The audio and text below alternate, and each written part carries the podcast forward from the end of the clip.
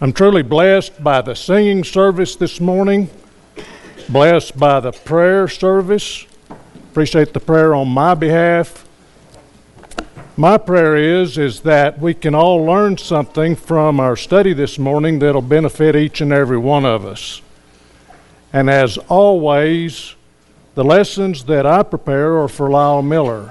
They're not for you, and so it is that I really do hope that this morning things work well.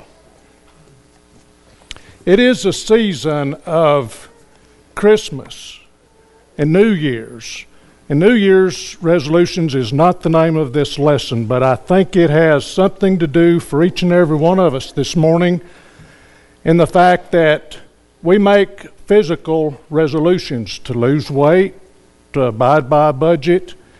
And so we understand what it is to make things better and to make a commitment. And so Christians must have a more frequent resolution. I need to have changes every day in my life. In communion, it is stated that we need to eat or participate in that communion in a very specific way. Because the scripture says if we do that unworthily, then the guilt of that body and blood of the Lord is upon us. He says, But let a man examine himself, and that's what a resolution is, and let him eat of that bread and drink of that cup, for he that eateth and drinketh unworthily eateth and drinketh damnation to himself, not discerning the Lord's body. So we've got to pay attention as Christians. If we just drift through life, then things are not going to be good. This cause, it's the same cause that the Apostle Paul was talking to that Corinthian church about, because they were not examining themselves and handling themselves in a Christian sense, and they were weak and sickly and they were asleep. For if we judge ourselves, we should not be judged. So let's judge ourselves. Let's work on this personally. But when we are judged and are chastened to the Lord, that we should not be condemned with the world. We don't want condemnation. So, before I was nine years old, we went to a country church at Sandhill, Texas. And I don't remember a lot when I was eight years old, but I do remember Brother Earl McDonough coming and speaking for our congregation there. That's Brother John's younger brother. And so I was impressed with the diagram that he put on that blackboard in about 1960 or 62. This is the best description that I could find on the internet of that because he drew a picture of that grand gate, the gate that's very enticing. And beside it, he put the picture of the straight gate. And so, straight, S T R A I T, means exact. It's small, it fits, it's tight. You know, the Strait of Hormuz has been in the news because it's in the middle of e- in the Middle East, and those ships just barely fit through that strait. And so, all my life, I've been told, son, stay on the straight and narrow. And that's the title of our lesson this morning. We want to stay on that straight and narrow. And so when I was eight, I remember something like this diagram. And it is that a few years after that, I found myself on that Broadway, maybe at 15. And I spent three or four years on the Broadway. And I have scars today because I was on the Broadway. Now, thank the good Lord, I am back as I was raised to be on that narrow path. Let's go to the scripture found there in Matthew 7, verses 13 through 14. Now, these are the words of Jesus Christ. Pay attention. Enter ye in at the straight gate. This is the narrow way, the way that fits. This is God's way. For wide is the gate, and broad is the way that leadeth to destruction, and many be there which go in thereat. Because straight or narrow is the gate, and narrow is the way which leadeth unto life, and few there be that find it. You've got to be determined to find it. So the straight gate, narrow path is not the easiest. It's not easy. It's not worldly. It's not serving self, but it is serving God and, and it is intentional. And so I have about seven points this morning that I want us to look at concerning this narrow Christian path. And so just being good is not going to be enough. If we have extra baggage, if we have worldly things that we're wanting to carry, if we're going to have one foot in the world and one in Christianity, that's not going to work. It's going to be failure. If we're following my way, your way, or man's way, it's going to fail. If we're following other men or false prophets, there is death and destruction because of that. If we're making bad decisions today, just one bad decision is going to lead to disaster. And so ultimately, that broad way results in eternal death. And so, number seven, the last point we'll look at is that straight and narrow way leads to life everlasting. And that's what you and I need to be pursuing with all of our effort this morning is that straight and narrow way. Just being good is not enough. Our first point. Remember Cornelius, Acts 10 and verse 22. And they said, Cornelius the centurion was a just man, one that feareth God and is of good report among all the nation of the Jews. Everybody knew this guy was great. He was warned from God by a holy angel to send for Peter at his house and to hear words concerning Jesus. And he said unto them, Unto what then were ye baptized? This is talking about those that had been baptized under John's baptism. So Cornelius was a good man, wasn't good enough. Here's another example. These were baptized unto John's baptism. And then said Paul, John the Baptist very baptized with the baptism of repentance. It was a baptism, but it wasn't Jesus' baptism for the remission of sin. So he said unto the people that they should believe on him or Jesus, which should come after him after John, that is, on Christ Jesus, when they heard this, they were baptized in the name of the Lord Jesus. There's many baptisms in the world today, but the scriptural baptism is the Jesus baptism, death, burial, resurrection, and it is the baptism for the remission of sins, not any anything else. And so just being baptized was not good enough for these people in our example. Baggage, number two, causes failure. You know, if we're running a race, you don't carry a bunch of lead weight. If you're trying to go through a narrow passageway, you can't get through if you've got a whole bunch of bags with you. So, Hebrews 12 in verse number 1. Wherefore, seeing that we also are compassed about with so great a cloud of witnesses, let us lay aside every weight not just weight, but the sin which doth so easily beset us, and let us run with patience the race that is set before us. This path is a race, and we're not going to win if we carry extra baggage and, and carry very many of the things of the world with us. Rebellion, to me, is extra baggage. Look with me to Jeremiah 6 and verse number 16. Thus saith the Lord.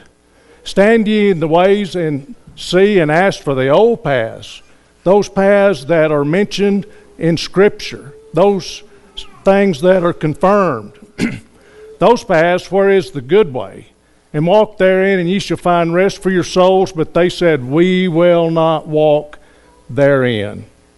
And so, if we refuse scriptural admonition, then we're going to have uh, rebellion as extra baggage. Number three, man's way fails. My way, when I was 15 and started my way, it was a way of failure. And failure ends in being scarred, it ends in being challenged. There's many things that will fail us if it is man's way. So, Proverbs, verse 14, verse number 12 there's a way which seemeth right unto a man, but the end thereof are the ways of death. Just because it appears to be correct doesn't mean it is correct. The backslider in heart shall be filled with his own ways, and a good man shall be satisfied from himself. The simple believeth every word, but the prudent man looketh well to his going. A wise man feareth and departeth from evil, and the fool rageth and is confident. Let us depart from evil. Let's flee from evil. Let's make sure that that's not a part of our life. Verse 17 He that is soon angry dealeth foolishly, and a man of wicked device is hated. The simple inherit folly, but the prudent are crowned with knowledge. Let's be prudent. Let's be full of the wisdom that Jesus Christ provides us through Scripture. Look with me to 2 Timothy 4 and verse number 3. For the time will come when they will not endure sound doctrine, but after their own lust shall they heap to themselves teachers having itching ears. Are my ears itching? Are my ears looking and wanting to hear things that satisfy me? Am I coming to church today to worship the way I want to? Am I coming to church today to be entertained? Do I come to church today because it just makes me personally feel good? If that's true, I'm here for the wrong reasons. I need to be here to serve God. If I serve God, then I'm going to be blessed and I will be happy and I will feel fulfilled. If I'm trying to do what Lyle Miller wants, then I'm not going to be fulfilled. Let's not have itching ears. Let's follow the New Testament pattern for our life and for our worship. Galatians 5, verses 19 through 21, and we look at the New King James Version here. These are the works of the flesh which are evident, which are adultery, fornication, uncleanness, lewdness, idolatry, sorcery, hatred, contentions, jealousies, outburst of wrath, selfish ambitions, dissensions, heresies, envy, murders, drunkenness, revelries, and the such like, of which I tell you beforehand, just as I also told you in time past that those who practice such things will not inherit the kingdom of God. That's a long list of things that are a part of the broad gate and the broad way. Let's make sure that we're not on that path because we will not inherit the kingdom of God if we're on the broad path. Those that are Christ, verse 24, have crucified the flesh They've killed off the broad way, those things that are carnal, with it, with their passions and their desires. If we live in the Spirit, let us also walk in the Spirit. And so, with that verse, we move from man's way fails to false prophets mislead. False prophets or televangelists, anybody that doesn't preach from this word. Anybody that's going to lead you down a path that's not scriptural. Matthew 7, verses 15 and 16. This tells you and I beware of false prophets which come to you in sheep's clothing. The appearance is good, but inwardly they are ravening wolves. They'll devour you, devour you. You shall know them by their fruits. You and I are not judges, but we're fruit inspectors, as Brother Joe Pinkerton used to tell us. Look at the results. If it's just men pursuing money, you'll know it. Their fruits will t- tell us what they are about. Do men gather grapes of thorns and figs of thistles? By, by our fruits, our uh, life is going to tell whether we are actually on the narrow and the straight and narrow. If we're on the broad path, the fruits that we bear will, will testify to that. Mark 13 and verse number 22 For false Christ and false prophets shall rise and shall show signs and wonders. They may look magnificent, but they're going to do this to seduce, to cheat you, to drag you down, if it were possible, even the elect. And so the elect, Christians, are not free from the challenges and temptations that are in this world to drag us over to that broad path. Bad decisions lead to disaster. And so, number five, we talk about Hosea 14 and verse number 9. Hosea says, Who is wise? And he shall understand these things. Let's use what God has given us and be wise, prudent, and use wisdom. Prudent, and he shall know them. For the ways of the Lord are right, and the just shall walk in them, but the transgressors shall fail or fall therein. The way of the transgressor is hard. Remember the Apostle Paul as Christ spoke to him on that road to Damascus. He had been on that broad path. In all good conscience, he was on that broad path because he was killing and tormenting Christians. And Christ said, Why do you kick against the pricks? Why do you kick against the cactus? And so he was a transgressor. The Apostle Paul, while he was still Paul of Tarsus, was kicking the sticker weeds. And that was a hard path. Proverbs 13, verse 15 Good understanding giveth favor, but the way of the transgressor is hard. If your way is hard, take a look at your life. Now, Christianity is not easy, but it's not near as difficult as that pathway that is on or through the broad gate and the wide way. Lot is an example of one who chose the broad way. And we remember from a lesson not very long ago that he was used as an example on that morning. And there was strife between his herdmen and the herdmen of Abram. And so Abram said, Let's solve this. You go one way and I'll go the other. If you choose this way, I'll go that way. Let there be no strife, he says. And so Lot lifts up his eyes. Let's get thyself, let's go down to the next uh, verse number 10. And Lot lifted up his eyes and beheld all the plain of Jordan, that it was well watered everywhere before the Lord destroyed Sodom and Gomorrah, even as the garden of the Lord. It looked like the Garden of Eden. And so he chose that. He chose all the plain of Jordan, and Lot journeyed east. He went east because that's where he thought the good life was. And they separated themselves the one from the other. And so, verse 13 says, the men of Sodom were wicked and sinners before the Lord exceedingly. Sodom and Gomorrah were a very terrible place on that day that Lot chose the broad gate and the wide path. The wrong priorities were in his mind because he went where the money was.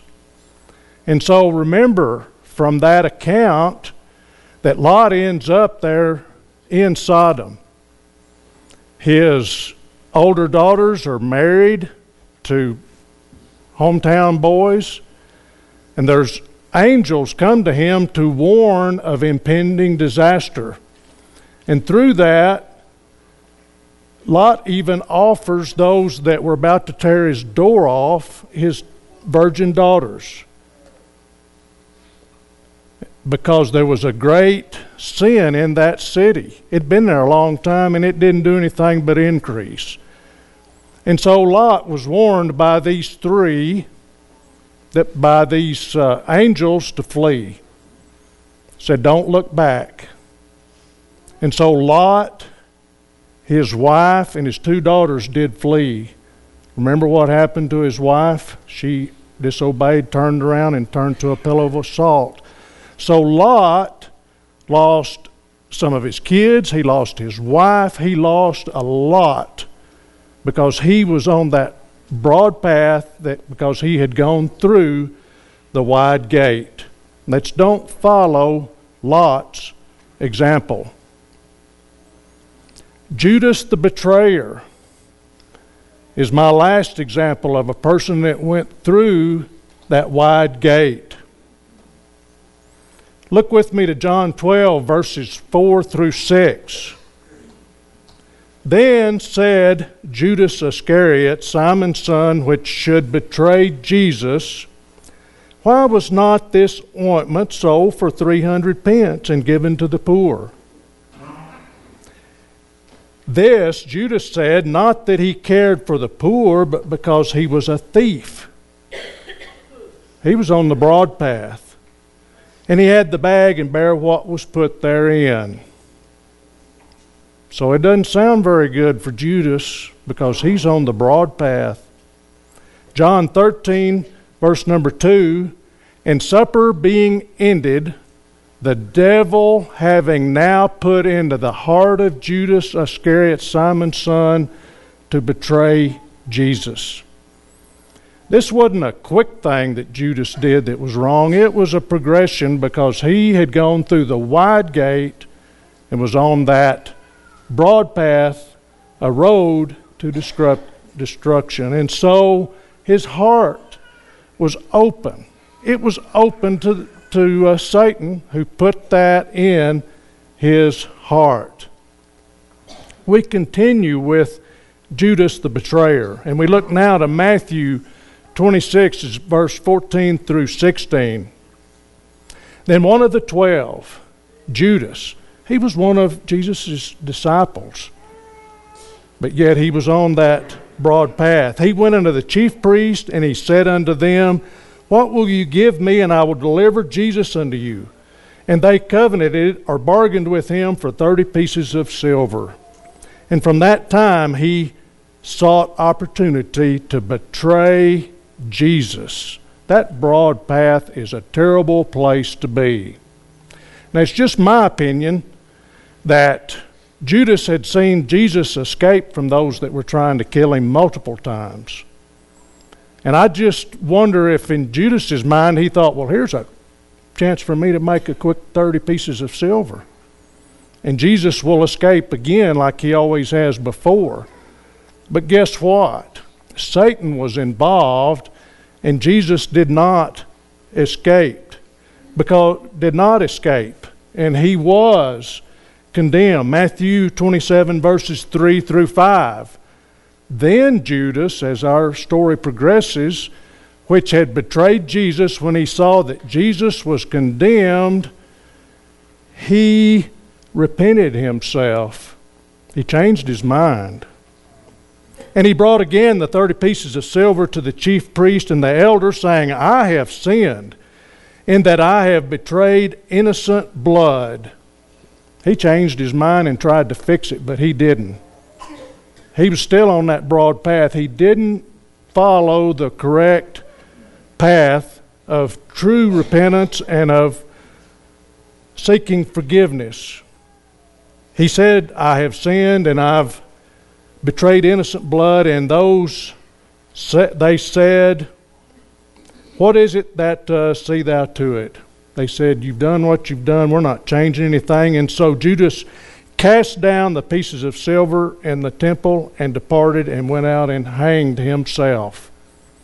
Makes me shudder because the broad path, wide gate syndrome that Judas, where he was, it ends up in a very horrible death. So the broad way, in a spiritual sense, results in eternal death.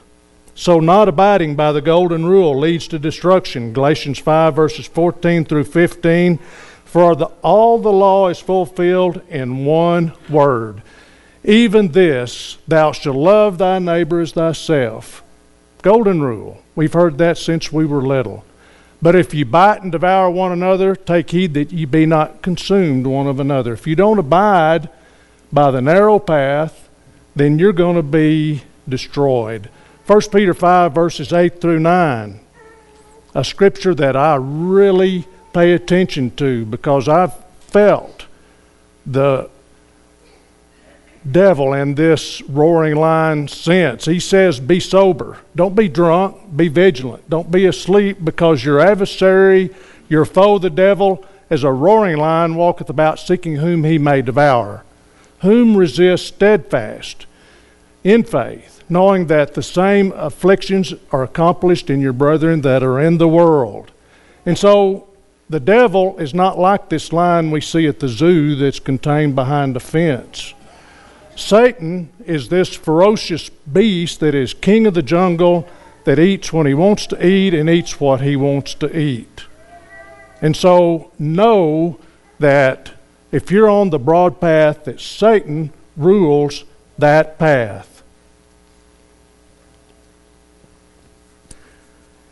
Mark 9, verses 43 through 44, these words are spoken by Jesus If thy hand offend thee, cut it off. So to stay on the narrow path is serious enough that if it takes lobbing a hand off to stay on that narrow way, let's do it.